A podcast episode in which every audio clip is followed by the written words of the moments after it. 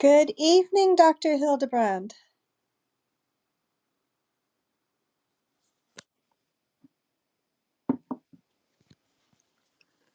I'm not sure if you're able to unmic. Um, it's at the lower right hand side of your screen. And if you click that mic, then you should be able to speak. There we go. Sorry. Is this Victoria? Yes, hello, welcome. Hi, Victoria. It's a pleasure to be here. Sorry, I'm, I've never used this app before, so I'm, I'm still navigating it. Um, yeah, well, that's fine. Um, you've opened the room about uh, 38 minutes, 28 minutes, there's, I don't know, 18 minutes early or whatever. Yeah. Um, Should I close it? I was gonna, Katerina and I. no, I don't think uh, once it's opened, um, I think in, if we close it, then we'd need to reschedule it. So Got it. okay. Got Yeah, it. yeah, we'll just we'll just leave it here. Um, but during yeah, and during the room, yeah, you care of all of the functionality of the app. so um, yeah, I'll just let other friends, the team, know that you're here. Okay. And um, yeah, good for you. How's your day going? My day is going well. Yeah, adjusting. Just got back from travels yesterday, so adjusting back to back to life, back to reality. yeah. Yeah, back to life. Yeah, great. Um, were you traveling? Yeah, I was at a conference in Italy actually. So yeah, so I got back from Italy last night to here in Ottawa. So yeah, it was pretty. Yeah, it's great to see the world opening up again. It was nice to see colleagues and old faces and new faces. So it was really good. Mm, well, that's lovely to get home and and have that be welcome. Yeah, exactly. Were you then? Were you there for work? Uh, were you there for a, for a long time in Italy? Yeah, I was there for a conference, but it was a pretty extensive one. It was six days straight, and then I got there early, and I, I stayed around for a day. So yeah, so so it was a decent amount of time to see a bit of Verona. That's where I was, and on the way home, Venice. So it was pretty great. My gosh, how beautiful! Yeah, yeah, Venice is just stunning. It's just and Verona actually. They're both Mm. yeah. So it was really great. Hmm It looks really magical. That's one part of Italy I've never visited, but um, yeah, Yeah, I've I've seen other people's photos and heard, yeah, and so now it's on my list.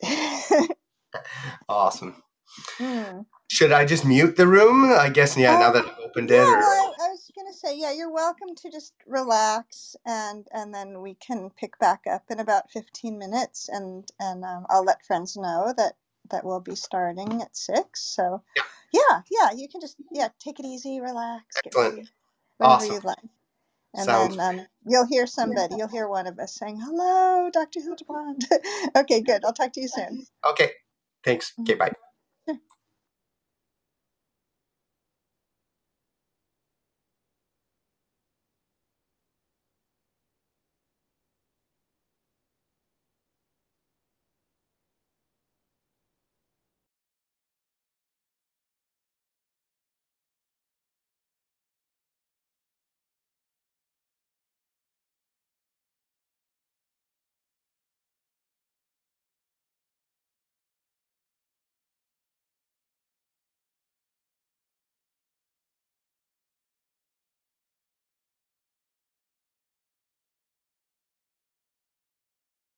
Oh goodness. Um, Dr. Hildebrand, are you still there? Can you hear me? I sure am. Thank you. Can you please uh, click on my profile pic and then you'll see a drop down menu open up and it will say make a moderator. Followed by make. Okay, it's beside it. Make a moderator. Yeah, if you can click that, then I will have the magic powers that you I have and I I can just bring. I Okay, just good. All right. Well, um, as you were, relax. perfect. Thank you. Thank you. Uh,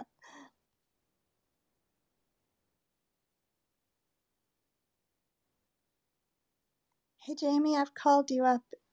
We're gonna send you an invite, Jamie.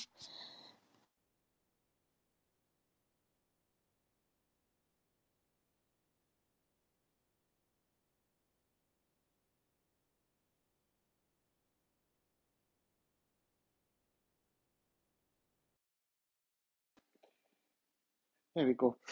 Hello, Dr. Hildebrand. It's very nice to meet you. Welcome to the Science Society. Hey, Jamie. We're oh, sorry.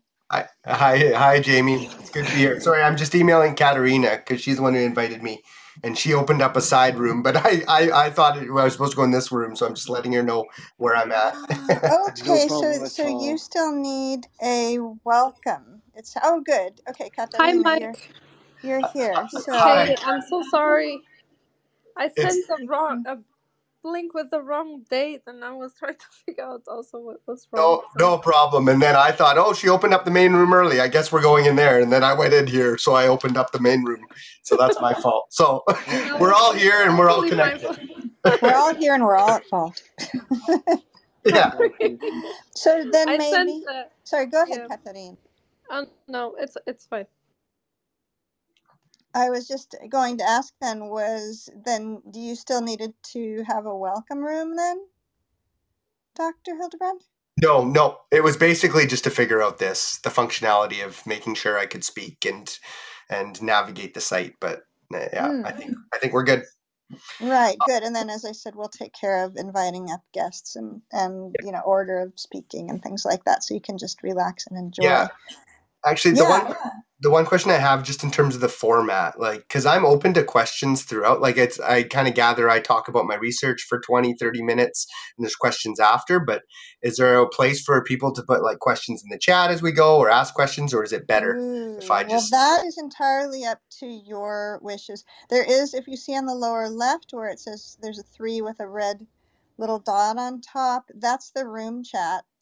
And so people will put questions in there, but uh, traditionally we don't expect the guest speaker to be monitoring the room chat. So we Okay, would do yeah. that and bring up questions to. You're, of course, welcome to, but it's our intention that the guest can you know focus what you're doing best is giving your talk and then it's it's up to you if you would like the q&a to be following your discussion or during your discussion it's it's really depends on what makes you the most comfortable and your you know what you'd like Yeah, I can. If people have like a burning question during, they're welcome to ask. I can't see the chat in the bottom here, so I'm wondering because I'm on a desktop, so I'm wondering if it's oh i see and so in that case um yeah also okay. we as far as us bringing questions we we will save the questions till the end of Okay, your so maybe that's easier. Maybe that's that's easier then. most common is to do that. You know, rarely people like that, Yep. but yes, it's really totally up to you, and Okay. and you're welcome to just go, re- you know, until six. So uh, Excellent. Katarina, so you're having trouble with your app, Yeah. okay? Uh, can somebody pin the yeah the app is not working. I updated it. Yes. Working well. Uh, Okay. if somebody could try to pin the link. Yes. If Got it. I'll oh do it. you it it let me know if it's working. If not, I have to restart my app, which is also fine. show following. It's done. Perfect. My app Oh. Oh wait, work I shouldn't have. I spoke too soon. It's not. Let me try up again. It wasn't. the chat. And then try. Yeah, I got. I copied it. Um, let me just try it this way. I'm gonna try one more time. There- I don't see any reason why it shouldn't work. I would prefer to roll back the update. I updated my app. I can now add members and things like that, but then other things don't work well. So I don't know. I thought Hmm. Yeah, I being I think a lot of people are having pinning um, documents um, upon there as a problem at the moment. I've been hearing it in multiple rooms at the moment, so I think it's like a- just a, a bug at the at the present time. Oh, did you just pin? Is that what you just put in the room chat? Yeah, Yeah. Okay. yeah. I, won't, So I was gonna. I won't do it then. people will Y- be able to have the link and look at the paper. It's not like a huge deal, but um, yeah, it's nicer if it's pinned on top of the room. So. Well, Mike, sorry that uh that my app is having trouble and I kind of screwed up. I'm not sure if the app actually, but it's fine. Uh, thank you for coming and nice meeting you. Nice to meet you on this on this platform, Katerina. It's my pleasure. It's my pleasure to be here. Yeah, thank you so much for doing this. It's um, I hope you'll enjoy it. Usually people do unless they, you know, they just want to be nice, but you no, I think it's great to find new ways to communicate, and I love this idea of kind of with a lay audience too. So it's it's really good. Are is the typical audience? Are there people with a science background, or just kind of any? Like, what's kind of your typical audience member? it's very it vary a lot? Yeah. So, um, Yeah. Cecilia, for example, she is a researcher in public health. Okay. Then um, we have a couple of neuroscientists and engineers. Then Okay. Serena is a chemist, but also AI. Awesome. AI and um, you know it's it's very diverse background. And then um you know some people are science enthusiasts and go through science society academy like jamie. He learned so much in the last month uh, it's really amazing to see. Um, and I'm I'm an art teacher, and I and I teach different curriculum and and focus on science using art. So we are really of diverse backgrounds. that is really cool. So So sorry you for the. I beg I'm just- Doctor. I was just seeing the link. Is that the issue that the paper's not pinned? Yep, it's supposed to pin at the top where it's supposed to pin above your head. It says pin a link. Can I? Should I try to paste that in? it. and see? Yeah, yeah, if it not- works for you not allowing you maybe it works it, from the oh it works with the desktop app not with the phone app anymore But is that? Can you try? That's the. But yeah, Yeah, yeah. that- that's the that's a paper yeah, it's the paper. It's it's not the PDF version, but uh, then you can click. People can click on the PDF or however they yeah want let me Because it would be good. Because I'm gonna just refer to like let's jump to Figure Five Yeah, type let thing. I'll send you. I'll send you the PDF link. I can no, I can get it if you'd prefer Okay. that. I have it Yeah, here. no, it's more. Yeah, it's more. More yeah. accessible. I just didn't know. Okay, so there. So now I have that. You're already being the moderator. First room Okay. already. Validate. Already make you work. Working overtime here. Let's try that. Mm, that's so the desktop app works. The phone. I know that in the morning it worked because I was um in the morning listening to the tech newsroom and it worked for them. Unless Okay. Tyler does it also on Club Deck on the on the I don't know. So this is like an we are basically a big experiment.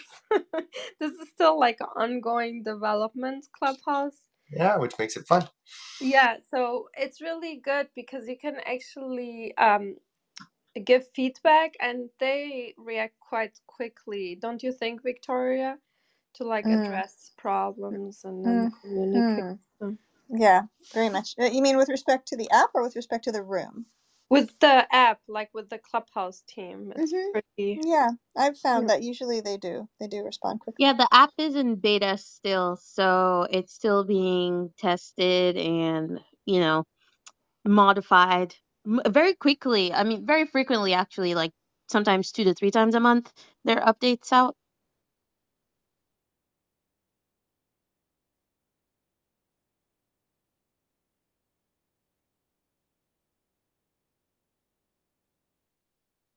So my next question is, Bianca.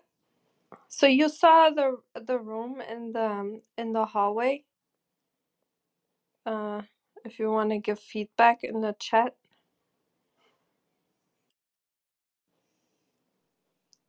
Are we concerned that the room is not visible in the hallway? Uh, yeah, I mean, when I was hanging out in the in the wrong room I made from introducing to Mike, there were more people just dropping in. That's why we had that issue before. Hi, Serena.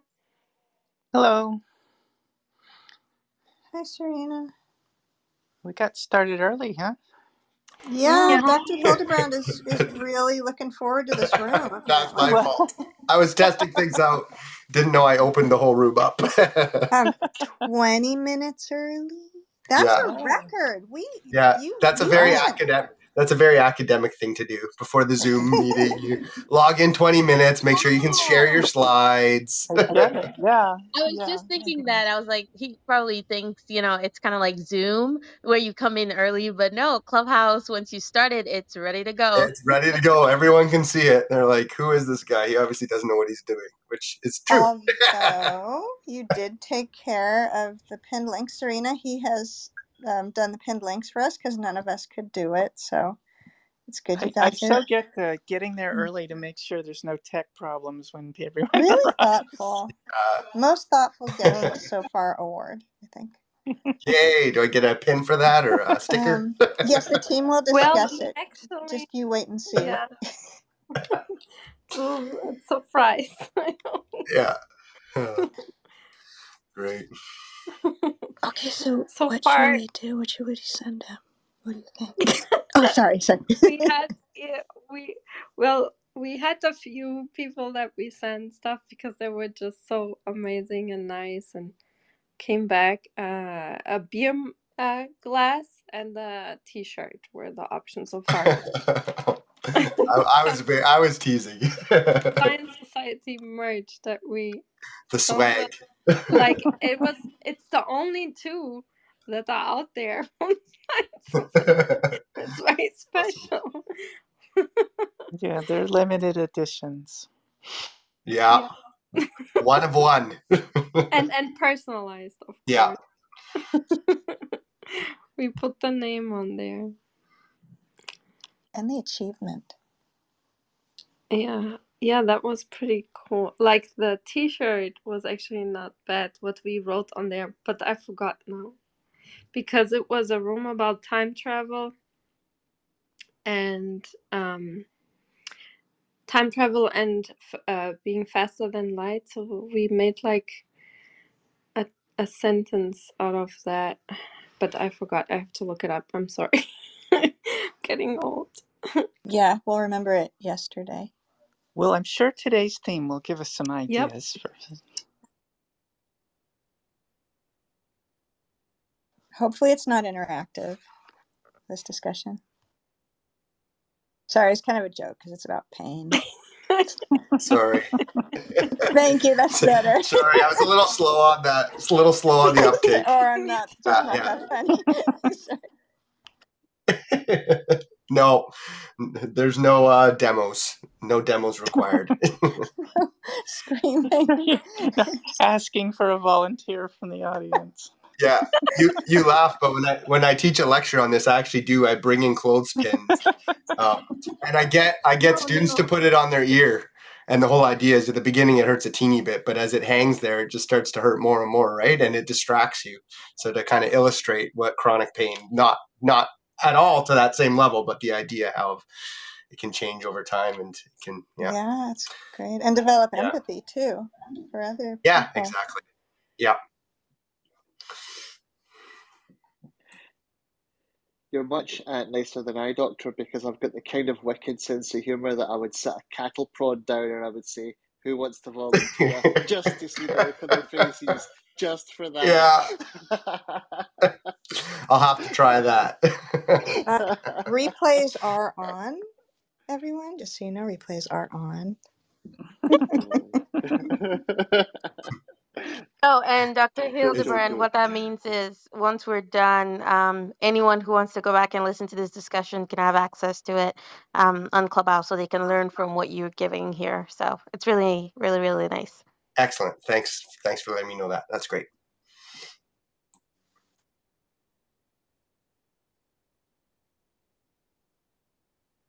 Have you been Yeah, having a good evening so far, Doctor? Yeah, I definitely have. Yeah, I just got back from my son's soccer game, and now I'm looking forward to getting into chatting some science. So yeah, it's been a good evening. Oh, that's, they uh, that's excellent. Sorry, so- someone just asked something, please. Go ahead. No, no, I was just asking if they won. Oh, yeah, yeah. Did they win, Doctor? Oh, sorry. I, I yeah, they did. Yeah, yeah. Yes. But that was great. Yeah, they won. I think it was seven nothing. But yeah, they just had a turn. They were pretty wiped because they had a tournament on the weekend. So this was their regular season game. So they were running on fumes by the end. But yeah, it was good.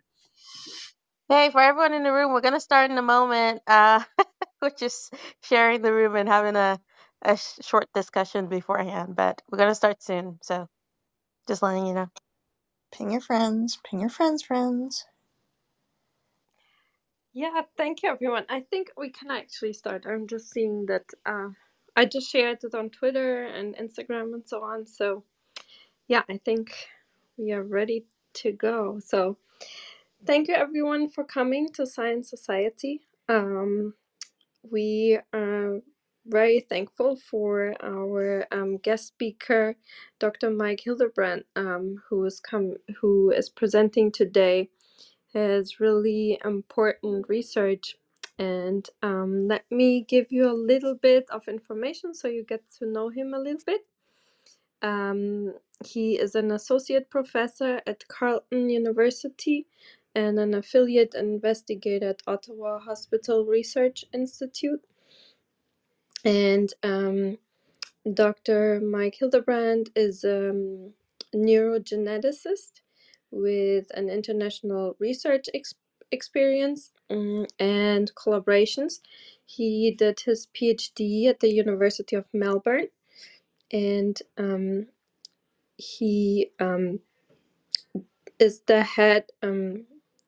Um, he had the Translational Neurogenesis Laboratory in the Epilepsy Research Center at the Melbourne Melbourne Brain Center, and currently uh, he is supported by um, different um, major grants um, working on um, epilepsy, speech and language disorders, um, and That's uh, a that's a different upset- Dr. Hildebrand. Oh, what? that's a Oh, different Dr. Hildebrand, Katerina, which is all good. Seriously? Yeah, there's and it's funny. There's in the same issue of Brain, Oh there was another Dr. Hildebrand. Yeah, it's all good. I just figure in case people are confused, Oh but my it's God. Oh no, I'm so sorry. oh, it's totally Because it, fine. It was also neuroscience and then Yeah, it's um it ha- and that issue of Brain happened to have another Dr. Hildebrand. Like, what are the odds? Who's very similar? Oh my God. So let's do this as an interview. Um, okay. Yeah, it's all really, good. really so sorry. It is totally fine. the first time. So, um, Mike, thank you for coming. So, um, if you would like to tell us a little bit about, um, usually Victoria does this, but mm, how you chose um, this career in science and, and how your path was to become the scientist you are today. Um, where did you study? So I think this information is really interesting for students that are still choosing their Yes. career. Yeah. So thank you. Yeah, I actually kind of stumbled into at least the the research path. I was going to teach high school science, and it shows for students out there. Sometimes you have kind of one path in mind, and that door actually closed. I didn't get in to that program, but I didn't come from an educated background, and so I learned about grad school and how you could actually after you could actually get paid to do research as as a graduate student. So I applied for scholarships and and got into a program to do my PhD at UBC in Vancouver studying neurobiology, kind of relating to the brain. And then after that, my career path changed. I considered time in industry and spent a little bit of time doing industrial research for a small pharma company in Vancouver. And that's kind of when I thought, like, let's take the plunge. When I say I, it's really my wife, and at that time, one kid. We took took the took the risk of of kind of pursuing academic research, and we moved to Toronto. And I did further kind of research relating to pain, kind of similar to what I'm doing now. And after that, I was able to get a position kind of where I get to combine kind of my passions of teaching and research. So it's it's really come together uh, well and and yeah, it's it's I guess it's a lesson that as long as you're pursuing what you're passionate about, that you don't know kind of where life will take you. And sometimes those detours actually they were what helped me get the get this position, my time in the industry as well as my as well as my passion for teaching. That's amazing. It takes a lot of um, courage, uh, I think, to go, you know, to just let the your curiosity lead. Um, so Yeah. I think that that's really impressive. Was there anything earlier in your life that kind of sparked curiosity? Maybe a teacher, somebody in your family. One, yeah, 100%. My high school biology teacher had a big impact on me, and that's when I kind of first fell in love with biology, I'd say. Before that, I was outside in nature, and my dad was really like things like spawning salmon in BC and just learning kind of kind of in an informal way about the natural world. That definitely sparked kind of that curiosity. But then it was a high school science teacher. And then in terms of research, it was uh, honors thesis, a research project as an undergrad student that I didn't, I wasn't really considering research, but I didn't want to take a certain course. So I took this research project. So for the totally wrong motivation, but I really fell in love. I never expected to kind of enjoy research to the, to the level that I did. And that's kind of what really sparked that, that idea that, yeah. That, that's really cool. I also found in life that that when you feel like you're making a major decision, forget about it. Like those tiny decisions that you think are not important sometimes are the major decisions. I don't know. But Yes. uh, it's really interesting. That's amazing. I'm glad you found your passion. Not everyone Yeah. luxury. So yeah I feel very lucky. that's wonderful. So yeah, that's always so inspiring to hear the stories of um, people working in science. I think so. Thank you for that. And um, unless does anyone uh, from the moderators want to ask something else before we start with um, Mike's presentation? Okay. That all sounds really good. I just um, I just want to make a quick announcement that there has been a little trouble on the app with people blocking other people. Sometimes it happens by accident. So we do have a member of our team that's not able to get into the room, and we would sure appreciate if everybody could just double check that um, that person blocking isn't you so that we can have Science Society flowing as it should and everybody can come into this welcoming and inclusive space and enjoy um, passion for science. So, thank you, everyone, and enjoy your talk, Doctor. Excellent. Thank you. Thank you so much, Victoria. Okay, so before we kind of dive into what the what the paper's about and look at and look at some of the results from the paper, I thought it would be good just to provide a little bit of context for this research. So the research is really about chronic pain. And so I guess the first point that, that we need to consider is the fact that chronic pain is highly prevalent and, and debilitating. So approximately one in four to one in five individuals in society, whether that's the US or Canada or other or other countries around the world, uh, experience chronic pain. And besides being associated with many diseases from cardiovascular disease to diabetes to cancer pain to all these conditions that can have this chronic um, pain can um, symptoms, chronic pain is actually being understood that it can become a disease in and of itself. So even after those tri- triggering events or disease problems or processes, even after they resolve, you can have this persistent chronic pain that can last for months and, and years and decades potentially. And so, obviously, this has large economic impacts, just in terms of healthcare costs, lost worker productivity cost. But I think for all of us, what re- really comes down to is that impact on a personal level. So, I bet if I could have a show of virtual hands here and asked who here either directly suffers from chronic pain or has a close friend or, fa- or family member that suffers from pain, most of us would probably put up our, our hands. So, it's something that I think impacts most of us. And the reason, one of the reasons why chronic pain is so debilitating is because we just lack the proper therapeutic tools. The, we lack safe and effective treatments for chronic pain. And those treatments can include various things like cognitive behavioral therapy, mindfulness, education, physical therapy, many, many other, other types of treatments. But my research is kind of more directed at the underlying biology and so thinking of pharmaceutical treatments that that we can potentially develop for pain because the current ones we have are just very limited. And i think the current opioid crisis illustrates the, the potential harmful effects of potentially of, of some of these treatments. So then how do we get to better treatments? How do we develop as researchers and as a society how do we develop better treatments well, one of the main problems here is we have this big translational gap between preclinical research, which kind of gives us our foundational understanding of how pain works, and clinical research where we can actually develop new treatments. Um, or sorry, clinical research that includes the, the the people that need to be treated. And so, if we think of this translational divide, on the one side, we have these preclinical models. If we're thinking of pain, we have preclinical models, which are typically often rodents.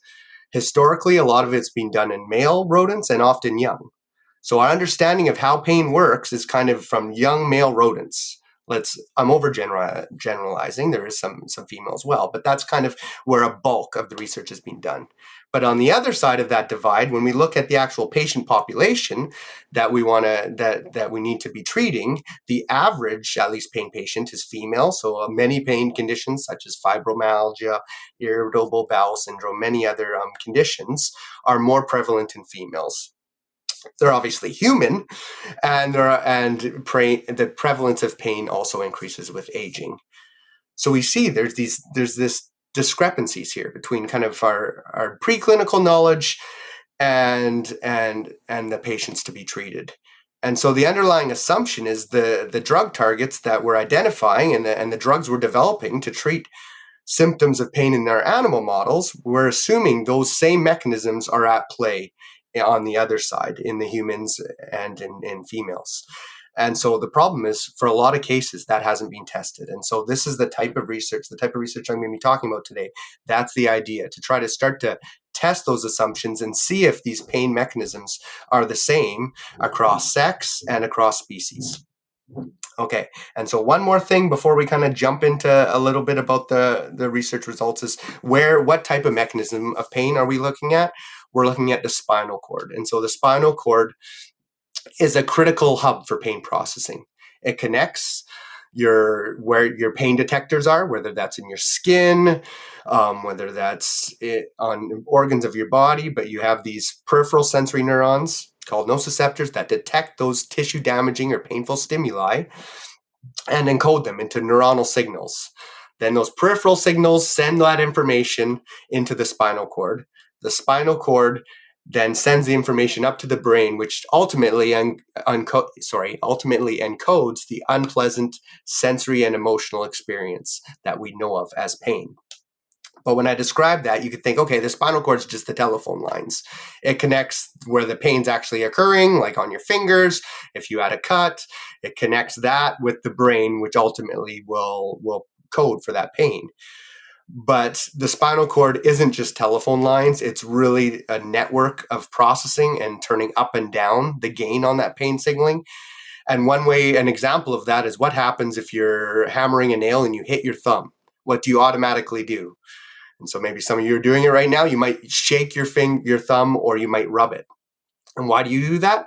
Well actually that rubbing it activates mechanical inputs that are separate, so the touch sensory inputs that are separate from the pain, and those touch inputs activate inhibitory signals that basically turn down the pain sensation. So that's a good example of how pain can be regulated at the level of the spinal cord in the proper context today and what this paper is about is how when you lose that proper balance between excitatory excitation and inhibition it can cause out of control spinal pain signaling and chronic pain okay Okay, sorry, I'm just seeing something pop up, but I don't think that's a question. If you have any burning questions, you can always relay them on to the moderators, and then they can either ask them to me during the presentation or at the end but okay so let's go if you if you look at the the paper then and i'm just going to really give you kind of a, a big picture overview of the main findings and you can always ask follow-up questions as we go through. But we're going to jump we're going to cheat and go right to the end and go to figure five. And i'm going to do that because i kind of wanted to explain a little bit about the mechanism so all these specific terms and targets that we're seeing a bit of them make sense. So we, if we look at figure five and you look at A and B, so A is just a diagram of the type of signaling pathway that we have in these spinal pain processing neurons. And so what happens in chronic pain states, at least for males, and so this was based on a paper previously in 2019 that that uh, that that we published.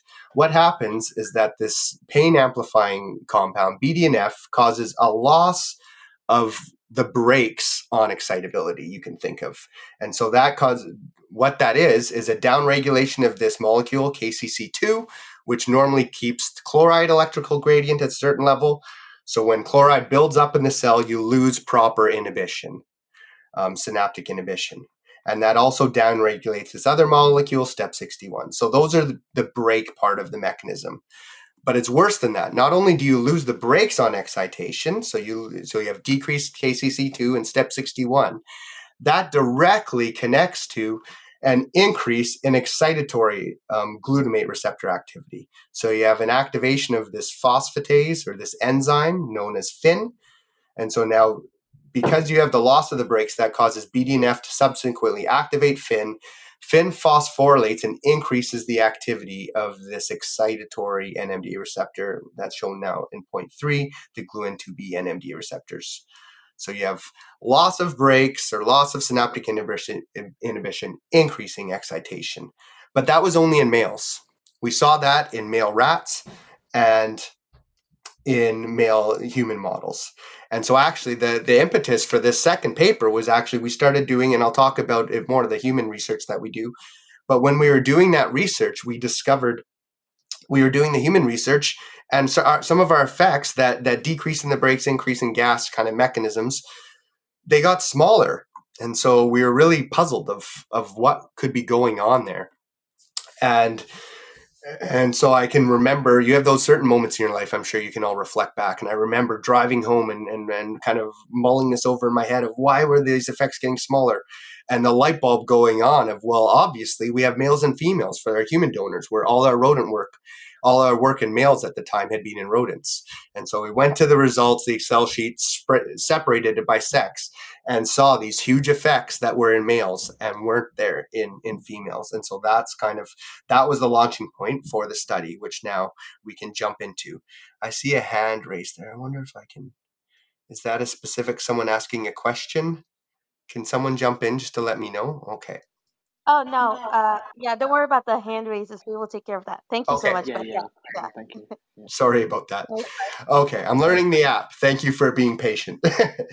um, okay, so that was so that was a part of Figure Five A and B, and you might have saw st- um, saw a kind of spoiler alert there, but that's fine too in terms of what's going to happen as as we work through the results. But let's go back to the beginning now, and so let's go to Figure One.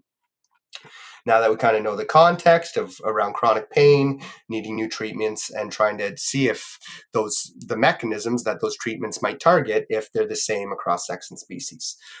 So the first question then is investigating the spinal mechanism of pain across sex. So using our rodent preclinical models, and in this case, it's an infl- a model of inflammatory pain. So I should say, with our animal research, we try to maximize the scientific value while minimizing the the impact on the animal, so as non-invasive as pro- as possible. So this is a model of inflammatory pain that involves swelling um, in the paw. So you inject a substance that causes some swelling in the paw, causes hypersensitivity that we can measure. So we can measure. So you see here in A, you see the the y-axis is paw withdrawal threshold. So that's basically the amount of force in a thin little filament when you poke the paw that causes the rat to pull its paw away to because it's painful. And so you can see here at baseline, there's a certain level, like around, let's say around 13. But then the dark green, you can see that's after in the CFA rats, after you've injected that CFA in the paw, you see there's this hypersensitivity. So now a lot less force is required to induce that painful response. And that persists over the next three days of testing, day one, two, and three. So in A, that's in males.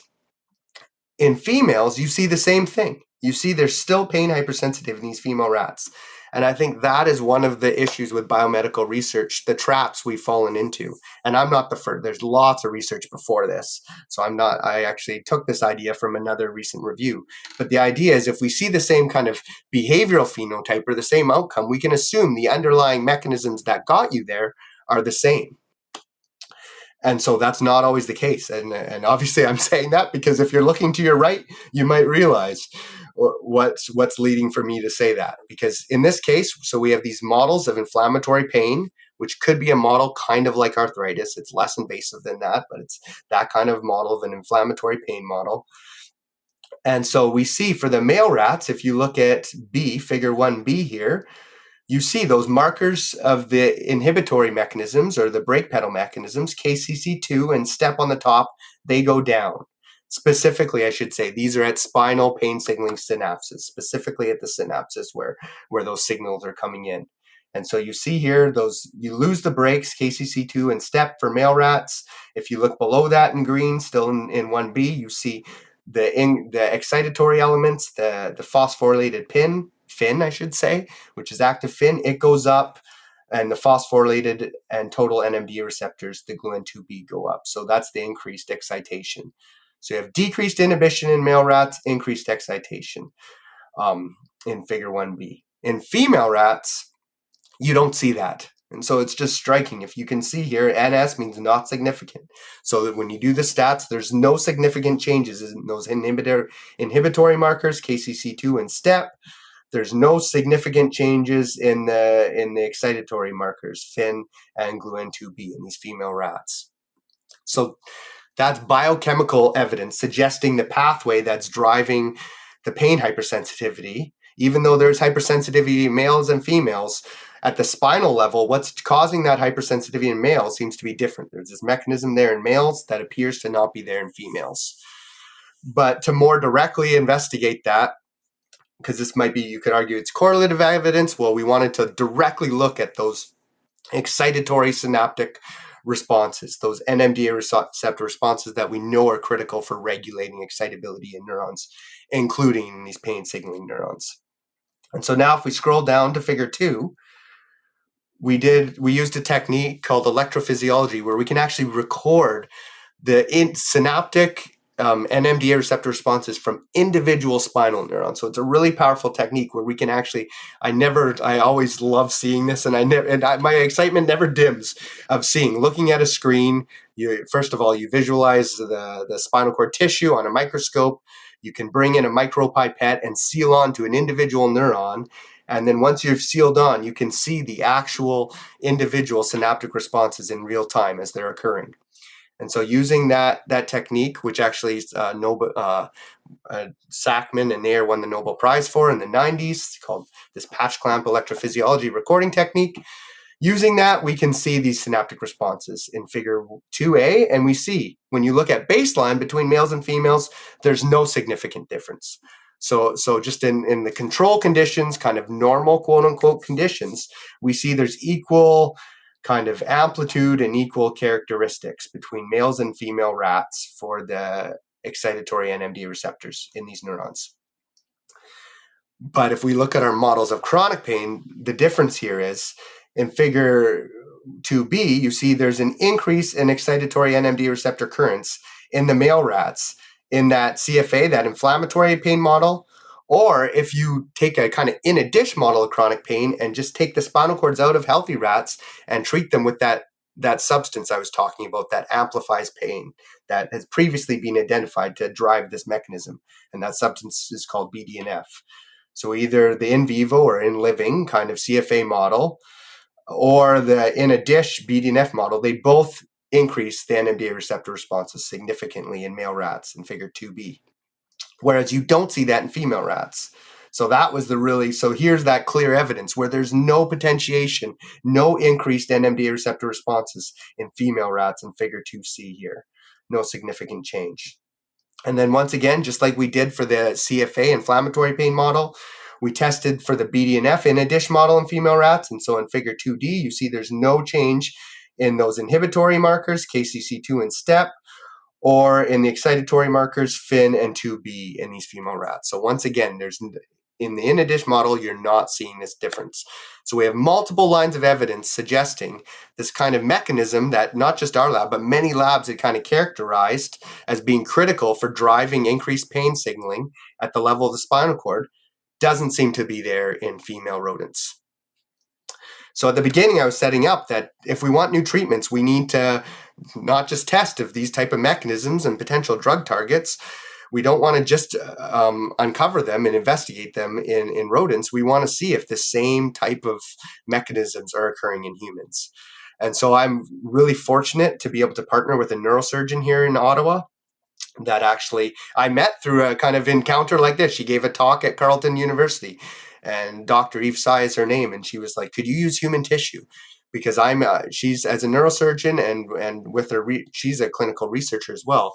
She gets human tissue from organ donors. And I should say this is a regulated process that goes after the organ donation process to save lives and improve lives, there's a separate ethical consent that the donors and their families agree to to use tissue for scientific research.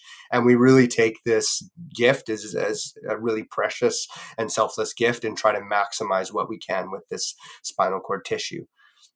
And the real advantage is most human tissue studies are from autopsy patients, or sorry, autopsy samples that are many, many hours. If they're, for example, spinal cord, it would be after it has to be after death. So the tissue can be quite degraded, and it's it's not as viable to do experiments on. But in this case, actually, Dr. Sayan, even my PhD student, Annemarie Dedek, who is the, the lead author on this study, she's actually directly scrubbed in to the OR. So after the organs are removed, that none of that process is compromised. But after that's all done, our team can come in and directly take out that spinal cord. So that means within one to three hours of the heart stopping, we're able to get that tissue. And because we're able to get it so quickly, it means the health of the tissue is very good. And so we can do the same type of approaches that I've just talked about. And the reason I kind of wanted to walk you through some of those approaches uh, in terms of the biochemistry and that electrophysiology is we're able to do that on human spinal cord tissue of these organ donors, neurologic uh, determination of death or brain dead organ donors. And so using that approach, you can see here in figure three, if we move to figure three, we tested whether that same mechanism is occurring in human spinal cord tissue and this is kind of the first first of its kind kind of investigations into human spinal neurons pain processing neurons.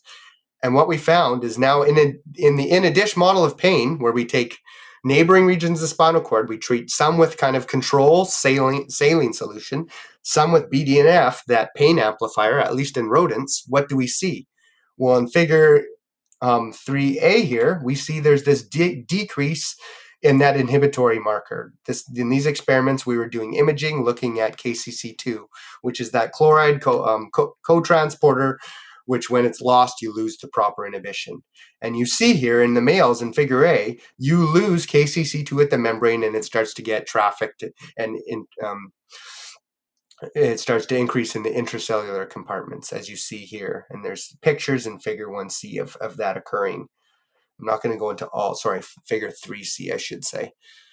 Whereas in figure 3B, for the females, BDNF causes no change in membrane versus intracellular KCC2. So you don't see that internalization of KCC2 in female spinal cord neurons that you do see in the male spinal cord neurons. So once again, there's this sexually dimorphic mechanism in human tissue that's the same as the, as what we saw previously in rodents. And then the biochemistry is the same. So in figure 3E, you see this is from the human tissue. When you treat with BDNF, there's no significant changes in those inhibitory, the brake pedal mechanisms, KCC2. And here we have the order um, wrong step. I just realized for the first time in this paper, I did the order backwards. It doesn't really matter. Um, KCC2 and step don't go down and and the excitatory markers Fyn and gluN2B don't go up here in the human in the human spinal cord where previously we had already published we didn't show it again but in the past paper we showed in the male humans those markers do change the same way as they do in rodents.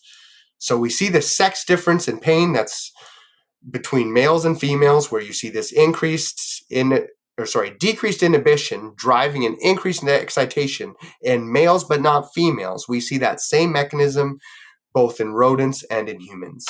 And so the last experiments were investigating what could be causing that. And based on, on past studies uh, in the literature, we suspected it could be potentially female sex hormones, but during late development. A lot of the wiring of the brain, there's there's kind of changes, and it's called masculinization of the of the brain. That's that's driven by differences in, in sex hormones between males and females. And I should say these are the biological mechanisms. There's extra constructs that affect this relating to gender, but especially because we're talking a lot of this is animal models. We're more t- talking about sex um, in this in this consideration. Um, but a lot of that happens those initial differences in the brain and spinal cord happen really early like just before birth and just after birth where in these spinal circuits actually a lot of it happens kind of before and after puberty And so in this case, we took out the ovaries of, of the of the rodents before puberty and in female rodents and then let those rats mature.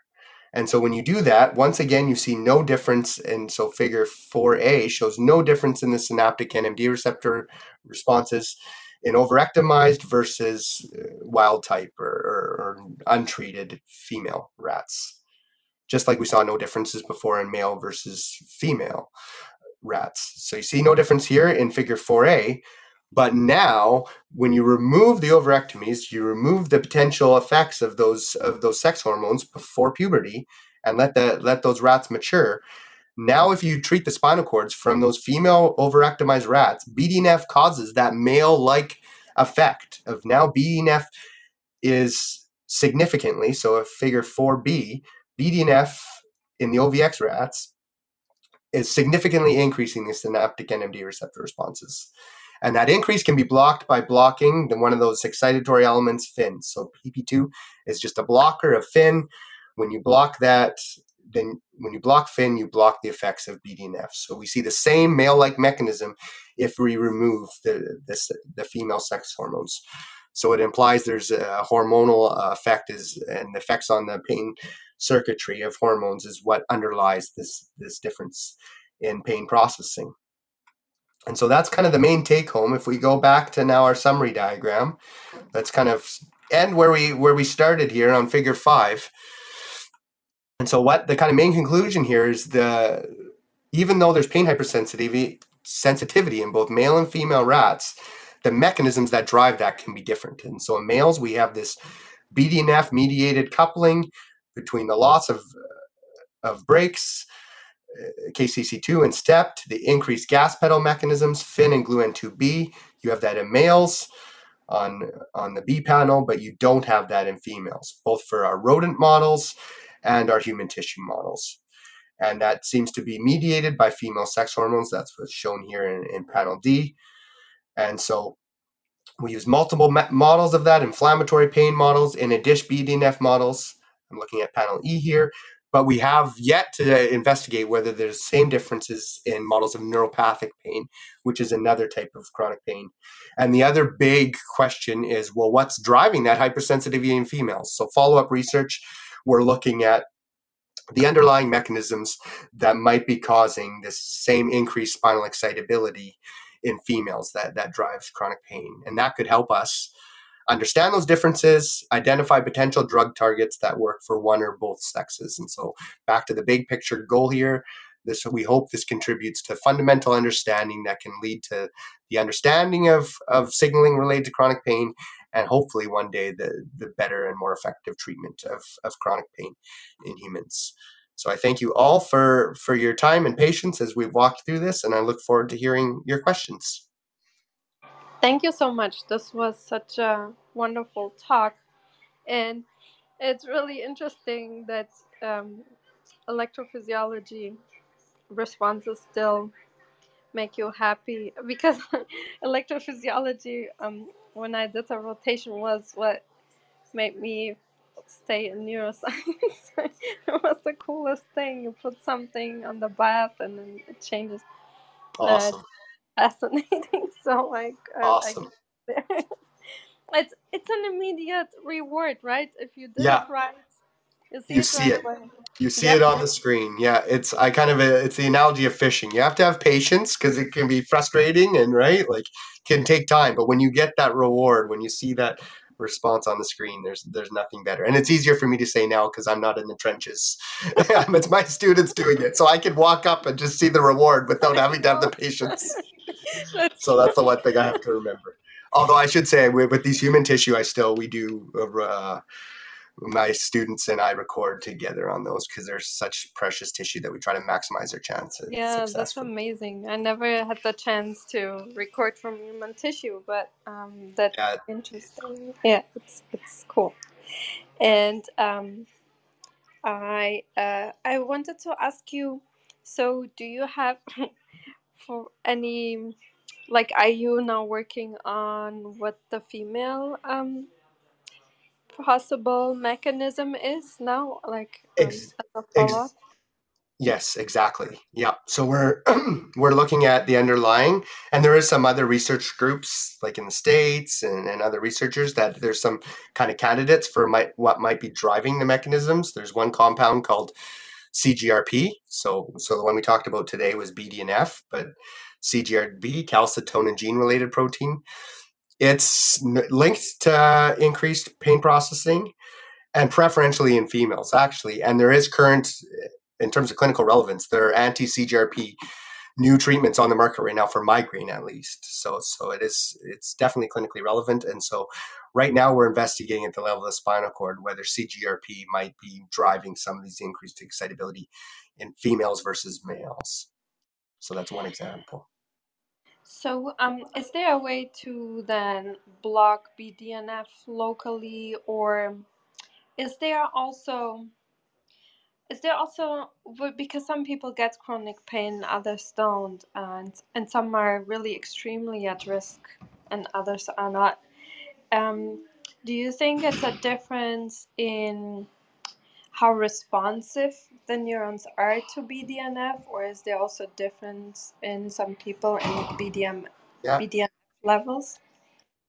Those are those are great questions. So the first one was kind of blocking BDNF, and so that is the tricky thing with any of these kind of. I should say this is one mechanism too. There's lots of other mechanisms, so it's not like I'm saying all pain is caused by this. This is one mechanism that could be contributing, but blocking BDNF. The problem is BDNF has critical roles of for learning and mechanisms of learning and and plasticity in the brain.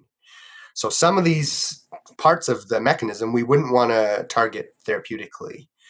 But one example in this mechanism of something we could potentially target is that molecule I was talking about, KCC2.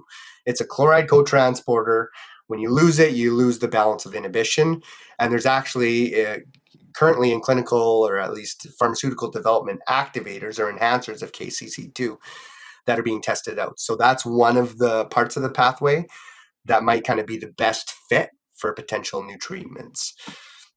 Then you asked about differences between between individuals. Absolutely, there can be slight like what are called as polymorphisms in any of these genes, or environment can sometimes affect. Right, there can be epigenetic changes, and so there's definite individualized um, levels of signaling from person to person for for some of these type of mechanisms and it's not in this in this mechanism but an example of that is one of the sodium channels so that involves in the action potentials the electrical signaling within pain signaling neur- neurons what a change in one individual amino acid in that sodium channel can cause this rare um, genetic syndrome where where patients with that mutation lose all ability to sense pain and then there's other mutations that increase the channel activity, and those ones they there's actually patients that have just kind of this persistent chronic pain. So it shows how even small genetic changes in any of these molecules involved in these pathways can definitely cause differences in in pain sensation from person to person. So yeah, great questions. Yeah, thank you so much for answering those. And uh, one last question: Is there anyone like did people look into if people um, that have more tendencies to chronic pain also have higher abilities in synaptic plasticity memory or is it very different in the peripheral like is the neuron type it's is it not in general in neurons from a person Yeah, be affected or that's a, actually a fabulous question. I'd never thought of it. I don't know if anyone, and I think we're too early to know. There are definitely some differences in these spinal circuits, like the types of NMDA receptors. So I was talking about those excitatory glutamate receptors, NMDA receptors we're looking at here.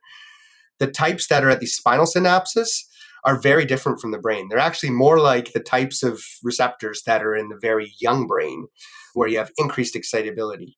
And my theory is that's why you have this kind of propensity to lose control of balance of excitability in these spinal pain signaling circuits. So there are some differences between the two. And so maybe it wouldn't carry over, but but then there are some properties like these type of mechanisms that do happen in the brain as well. So some things are the same, some things are different. is there um, maybe also a so is there a mouse model where you could check you know there's the switch of uh, GABA to be um, excitatory to Yes. inhibitory, and that's a lot dependent on the KCC. Yeah, Um, exactly. Yep.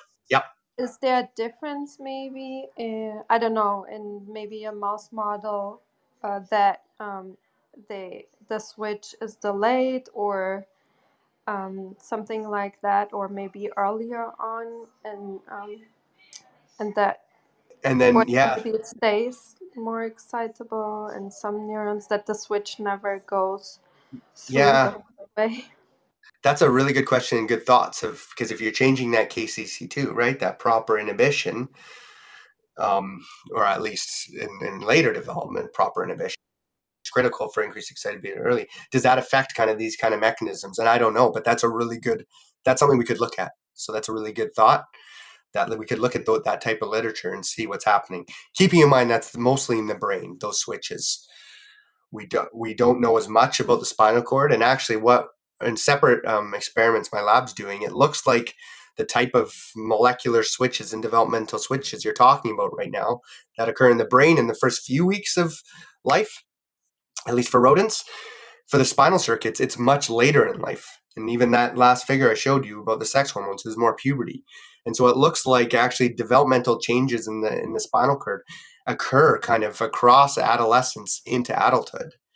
And we're thinking that might also kind of shed light on why kind of the prevalence and propensity for chronic pain increases as we age. And so we're really that's another line of research in our lab is trying to figure out those mechanisms kind of at a molecular level that that change across later development in these circuits. Interesting. So, if there's maybe a stressor um, during, since there's a longer maybe um, timeline of fragility or vulnerability, um, would it would it be interesting maybe to look at to stress some mice out and then see if that somehow also affects the KCC2 levels? Um, Yeah, yeah, yep, yep. That could see the because there definitely is research showing that our experience shape us as we've been talking about, and there's research showing whether stressors or even small, like you think of neo, like prenatal babies, how they have all those interventions, right? Like the heel um, pricks they need for testing. Well, now they're trying to reduce those numbers because it's been shown in in humans and in in and in animal models that those small injuries in early life can increase the propensity and prevalence of, of, of increased pain responses in later life. And so that's a good point of thinking of the underlying mechanisms of that, how that could kind of relate to things like this, like KCC2. Yes, absolutely. Those are good Thanks ideas as so well. much. I'll give the the floor to everyone else. Uh, please flash your mic. I have a lot of more questions, but uh, you know I don't want to take advantage. So, Brian, Abyss, um, yeah, go ahead. Hey, Mike. Thank you so much uh, for this wonderful talk. It really touched my heart because I actually am a pain patient, and for the last four years, I've been reading uh, studies about uh, wind-up phenomena and the dorsal horn and Yeah, this vicious uh, substance P glutamate cycle. And you know, I, I yeah, really have to say I've been very confused. Uh, it seems like, at least maybe I was reading older literature, there's not that much, from what I could tell, consensus. Please clarify me if I'm wrong about kind of what type of unlearning processes can occur like if long-term depression you know happens and it, it's, a lot of the papers seem to think ketamine's kind of this like gold standard this glutamate blocking but uh, for myself and the other few people with this very rare kind of corneal neuralgia disease we yeah, all you know did these high dose ketamine infusions very very high dose and we all thought we kind of got better like everything went away and then within a few weeks of the last infusion, all of us had our pain completely regress. So we're all taking yeah, nortriptyline or Lyrica or low dose naltrexone. So I was kind of yeah, wondering where you thought we stood on like, is it central sensitization reversible? Does it depend on the patient population, the condition? I mean, I'm kind of confused parsing the literature. I'm definitely no specialist. I'm just a pain yeah, patient trying to learn this stuff. yeah, yeah.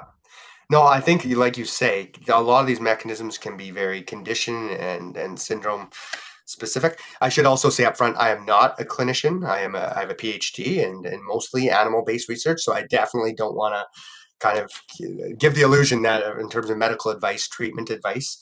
But what you're saying, I think, could be could be the case that you can reverse some of these things, but they can be persistent, right? So during a treatment, something like ketamine, which acts, but we also need to think ketamine acts on many different targets, especially I think at high doses, NMDA is thought to be one of them. But there's other um, kind of targets that that that could be involved as well.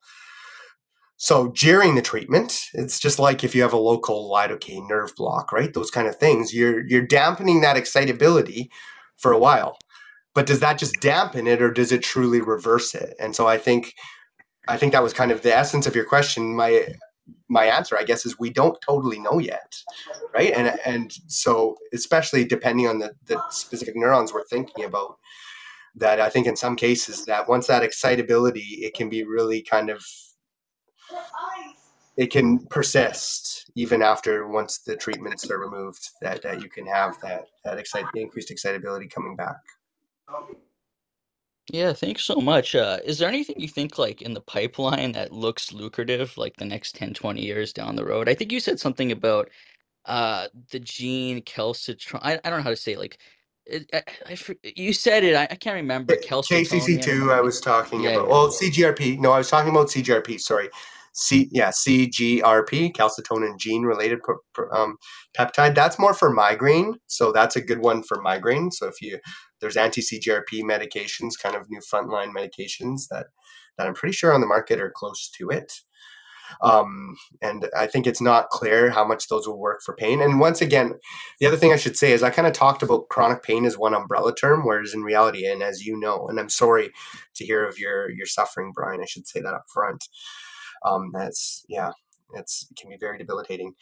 But every condition can have separate cause so this is one mechanism but from a neuralgia to uh, neuropathic pain to fibromyalgia right to all these conditions the underlying mechanisms could differ or they contribute in different ways. And so i think that's part of it too is that yes we need this broad knowledge but then we need the specific knowledge too and the more personalized um, um, targeted kind of therapeutics of of what's occurring in specific conditions, and then in the in those conditions across variables like different sex and, and those other kind of things to really hone it down to figure out what treatments will be best for the, each individual.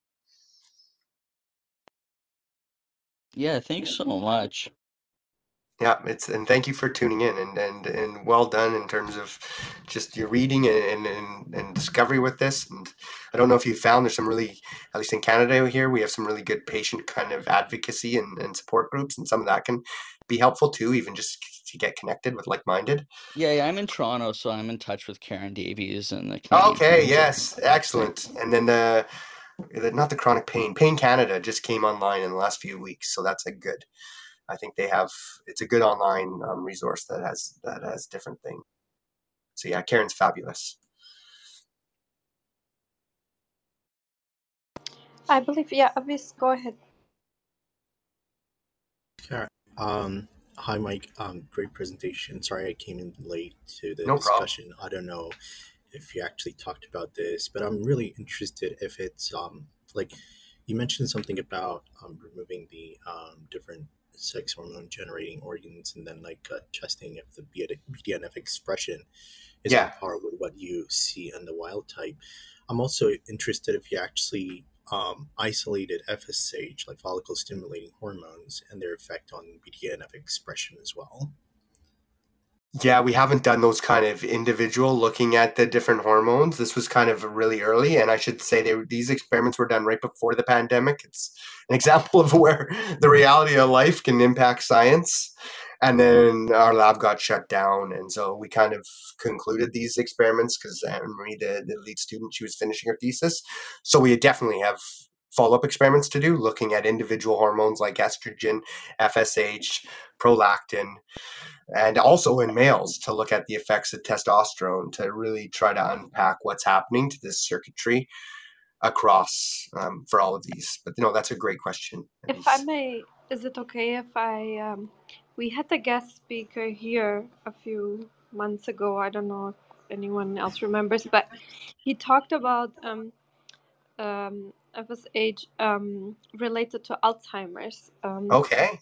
it, he was at Emory and he's now back in his, you know, professor for 20 years, but now he's back in his hometown in China doing research there. Uh, and um, it contributes um, largely to Alzheimer's in women. Uh, so when he blocked um, that hormone, he could basically, um, if it was early enough, rescue and, and avoid like further Alzheimer damage Okay. um, animals. So I don't know if it's directly related because you said it, there's a huge difference, or there is a difference between the spinal cord or peripheral neurons and um, the the brain neurons, but I don't know if that could be an Yeah. No. that you know it kind of blocks BDNF effect, and then maybe it contributes to Alzheimer's, but also protects from pain. Maybe it's childbirth related. I don't know, something like that.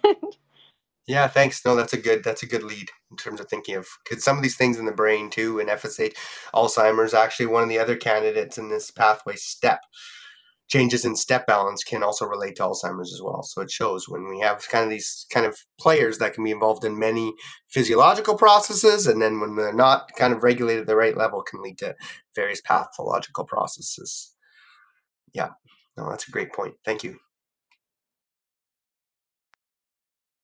I had a question. I'm curious if, um, and I'm not sure how you'd even do the experiments, but um, has it been looked at in terms, in the human case, in terms of transgender patients and whether uh, that are taking hormone replacement therapy, whether there's a change in mechanism that is induced uh, over the course of treatment? No, and that's a fabulous question, Serena. I think this is early. The per, that's something an area actually, and Annemarie, the lead author on this, who's now postdoc. That's an area she's definitely identified as wanting to take this. We need for donors because they're organ donors. They're typically um, they're small numbers and just kind of probabilities. We haven't had transgender, but in terms of replacement therapy, that's that's a good question too. I think it would depend when because what we think is going on that is kind of early development through puberty that kind of sets the stage so after that because for example our donors some of them were kind of women uh, aged women so it would be menopausal and we don't see at least we don't have numbers to do full kind of st- stats on this but we didn't see big differences between kind of pre and post menopausal um, women at least according to age we would presume we don't um, have the full medical so I would think that it might be conserved, but those are the kind of that's the kind of research we need in the biomedical field. There's so little on transgender um, potential differences and and hormone replacement therapies, and so maybe we can even use some of our models to look at hormone replacement therapies, even in some of these preclinical models, to at least see and, and investigate how these mechanisms may be the same or different across across gender. So yes, thank you for that, that great question. Thank you. Mm, Please flash your mics if you have a question. Dr. Shah, um, I know you didn't get a chance to ask yet. Jamie, Dr. Shah, go ahead. Hi, uh, so thank you so much, Mike. That was a fascinating work. I mean, actually, a couple of the points came to my mind after just listening to to you. So we know that we have a different type of the KCC. I mean, we have a KCC1 and KCC2, and I was just wondering about, I mean, GABA receptor. I mean, in relation with the KCC, and did you notice any, uh, I mean, changes during, I mean, your experiment for the dendritic expression with your, I mean, in rats or not? Yeah, yeah. So the other side, the inhibitory side, in terms of GABA receptors, we haven't looked at that. From what I remember, the literature, I don't think there's big changes, at least in these neurons. So it's more the KCC, the loss of the proper gradient for GABA receptors, because the KCC2, the transporters, and KCC1, the other kind of chloride regulator, seems to be unchanged in these models. So it's more specific to KCC2, and from what I remember, GABA receptor expression doesn't change um, significantly, but I could be wrong on that. But that's that's at least. But yeah, that's a good reminder for me to go back and, and look at that. long term, I should say, even though expression doesn't, you can have it at the circuit level changes in the balance between. You can even lose inhibitory interneurons, so GABAergic neurons. Yeah, in terms of the synapse, you can also lose GABAergic synapses. So there are in other models and other other um, studies some evidence to suggest those kind of rewiring it takes place but probably more for kind of like neuropathic pain rather than something kind of more acute like these inflammatory pain models. So do you think that in relation with the interneuron, is that possible that the male, for example, gender more susceptible to the, I mean, kind of things like a seizure or such a thing? so that would be the brain like would they be the males be more susceptible to seizure it hasn't been looked at whether these kind of mechanisms because some of these elements like KCC2 are linked to for example things like epilepsy in the brain but it has and i was actually speaking to an expert on that Kai Kaila he's in um, finland. He reached out to me about after this paper came out. And i was asking him whether that's been investigated in the brain and from what he could recall in terms of potential differences male female it hasn't been. So I think that some of the next steps in some of this research is looking at kind of this underlying neurophysiology in the brain and are there are there some sex differences relating to some of these things? Because i think we're really i was surprised at least when i was looking at the literature relating to nmd receptors like over 90% of the research is all male only or where they don't say the sex of the animals. So i really think we have a lot of catching up to do and a lot will be the same like we've seen and shown right? There will be a lot you'd expect there to be a lot of things that are conserved, but I think there will be some significant differences that that could really help us further understand the processing in the brain as well. For sure. Thank you so much.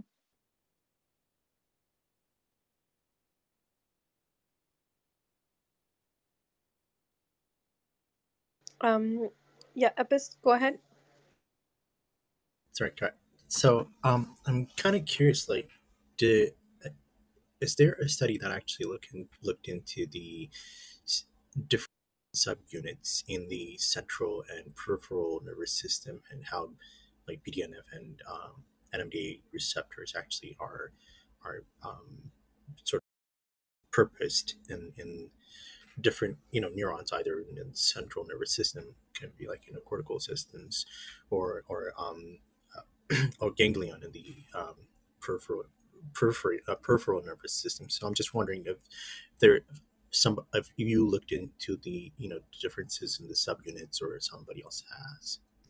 Yeah, yeah, we're doing that actually as we speak. I have a master's student, actually several students on on that, looking at the different subtypes of NMDA receptors that are expressed, and so in general in in the spinal cord, so because there are different subtypes, and that has therapeutic relevance because one of those subtypes is kind of highly functional and is really a slow decaying, so it really can lead to pain amplification. And that's found in the spinal cord, but not in the brain. It's called gluN2D. So that could that could relate. And then your kind of second question is in individual types of neurons in these systems. And yes, that's kind of another it's another technology, single cell um, RNA sequencing that that we can do now where we can look at the specific genes that are expressed in one type of neuron or cell versus another. And so we've actually partnered with a researcher at NIH, Dr. Ariel Levine, who's an expert in, in that type of single cell sequencing approach. And so we're doing that on human spinal cord right now to look at the different subtypes in our case, look at many targets, but in our case, the subtypes of NMD receptors and the levels of those receptors in various different types of neurons in the spinal in the spinal cord, and comparing that then to male and female rodents, which has previously been done for sequence, address exactly that differences by cell to cell in the spinal cord. And like you say, that same kind of work can be done and is being done in the periphery by other groups, but not by us. Would you also be interested in looking in um, methylation levels um, uh, around genes that express KCC and the diff- and the NM? Yeah, in terms of epigenetic, that would be a mm-hmm. good kind of step. We haven't kind of gone there. There's so much to do that, and I don't have that big of a team, and that's kind of beyond my expertise. But that would be a great another thing to do. Yep, methylation to look at kind of epigenetic regulation. We're also thinking splice variants of some of these targets. That's another area in terms of the various variants of, of some of these receptors and and how that could relate to their activity as well. So some the genetic approaches for that that we're thinking of as well. But we haven't we haven't looked at methylation. No. There's a pretty easy, cheap version to do it. You treat the DNA with, I forgot the name, and it switches out the the T. Um, Okay. Yeah. uh, I have to look it up. It's really easy, and then you just do sequencing again, Oh, okay. and then you know if it's uh, if that uh, region of interest is met was methylated or not. Like it's Oh. a really old, cheap version that I used at some No, that's sometimes that's the I think we sometimes get a little too enthralled with the fanciest and the flashiest tools. But sometimes those old kind of tried and true approaches can be powerful. Well, even some of the techniques here, you see in this paper, right? They're not fancy optogenetics or right, but they they they they can do the job and answer some pretty important questions. Katerina. It's bisulfite. Sorry. Ah, I like today my brain doesn't work. It's bisulfite. If you want to Okay. look it up, it's Yeah, I will. really pretty straightforward. Thanks. So I guess I had another question. Um, last year I was reading Cajal's really old book. Uh, I think it's called Degeneration and Regeneration of the Nervous System. And even Yeah. there, like over a hundred years ago, he speaks about how um, some type of damage in the periphery can cause a reorganization uh, in the spinal cord. And he speaks all about like uh, these neurotrophic factors and chemoattractants, kind of talking about like this neuroregenerative process from the growth cone when you have these kind of peripheral Yes. injuries. And I was wondering, um, in these kind of animal models where you have kind of all these different methods of causing different kind of insults in the periphery Yeah. to cause this type of uh, wind up or you know central spinal cord dorsal horn pain has anyone done kind of interventions and maybe even like some type of imaging at the same time where in those interventions they tried to use some type of like I don't know, like uh, I guess some of the tissue engineering guys, I've seen some papers about like uh, silk threads where they try to create like a nerve growth factor gradient to kind of create like some type of chemoattractant bias, similar to I guess what the normal neurotrophic factors would do, but to try to really like you know aid the regenerative process. And they were actually able to maybe like through that intervention stop that kind of central sensitization and the second order, you know, dorsal horn neurons from winding up and the whole kind of, you know, inflammatory, neuroinflammatory process from beginning?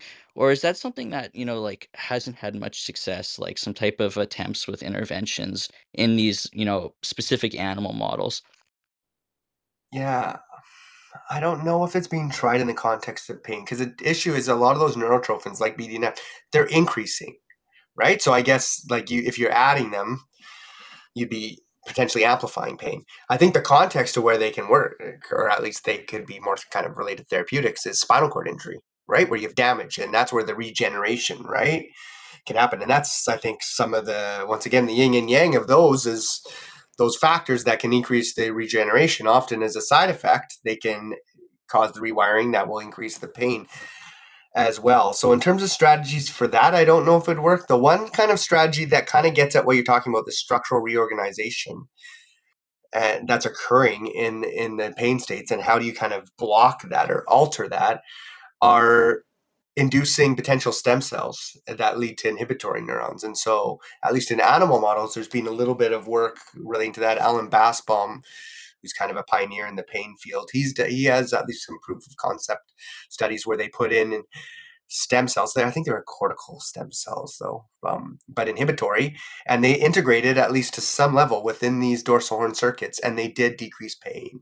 Once again, in rodents and in mice, but at least showing at least in principle there might be ways to to try to help address like you're saying that that kind of structural reorganization that can occur to these circuits um, that, that can lead to long-term changes yeah Yeah, that's that's really interesting, and you're absolutely right. Like uh, for my corneal neuralgia condition, there's only a few doctors in the world treating it. The main guy is at Harvard, who I see, and his yeah treatment plan involves kind of autologous serum or um, kind of platelet rich plasma because they both kind of have some nerve Okay. growth factors and inflammatory factors. Okay. And many patients, including myself, do report an increase of pain while we're on it.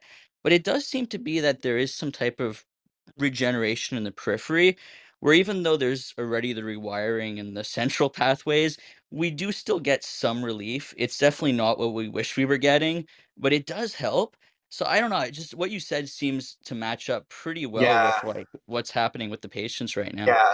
And I get what you're saying now. I totally get that. Yeah, you're saying there's damage in the injury, the neuralgia is in the periphery. So those troph- neurotrophic trophic factors are addressing that. But then you're saying, so so short term that might work, or well, they could work for addressing that, but it could have other effects too in other parts of the pathway. No, that makes sense to me. Now, it's really interesting.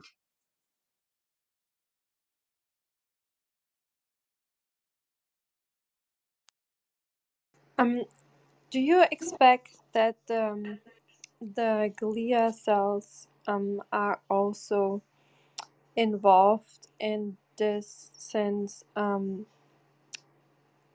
yes, I, I mean since they are involved in probably BDNF level regulation. I'm I'm not 100% sure.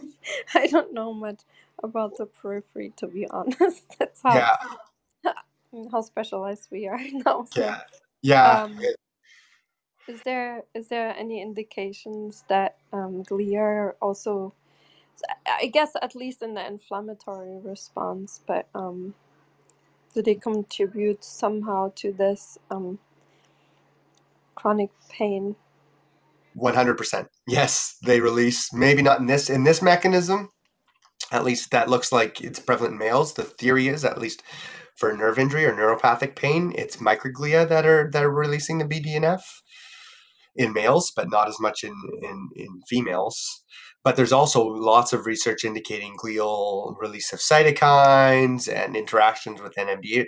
Actually, the interaction with the NMDA receptors isn't as clear. So that's another direction that our lab needs to still kind of move in is seeing the glia to neuron crosstalk and how that could be involved. Because yes, there is evidence to suggest they have a vital role and they interact with certain subtypes of of neurons within the dorsal horn pain processing circuit. So lots of work to be done there as well. And once again, lots of work, especially when we think of both sexes, because I think a lot of that original work was once again done. Probably historically, a lot of it was done in males. So Very interesting. Thank you so much. I wanted to check with you since we are now going over an hour and it's getting kind of late. Um, if you know, I want to give you the opportunity to get rid of us. yeah, I have a couple more minutes if there's a couple more questions, and then add a bit. Um, jet lag is starting to kick in. I realized Yeah. after, yeah, I was in Italy, so the time change. Oh my but God, really yeah, yeah, yeah. But but this has been really great. This has been a lot of fun. So if there's a couple more questions, I have time to hang around here. But if, Right. yeah. Uh, Shane, uh, you didn't get that chance or Wisdom? Would you like to ask a question? Or Jamie, uh, Victoria, Cecilia, him?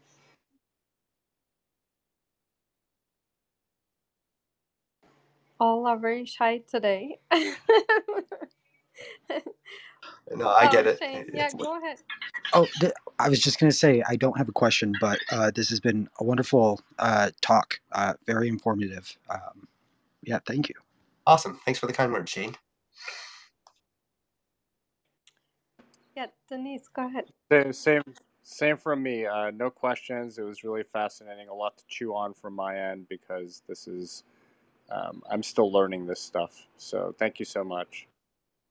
Thank you.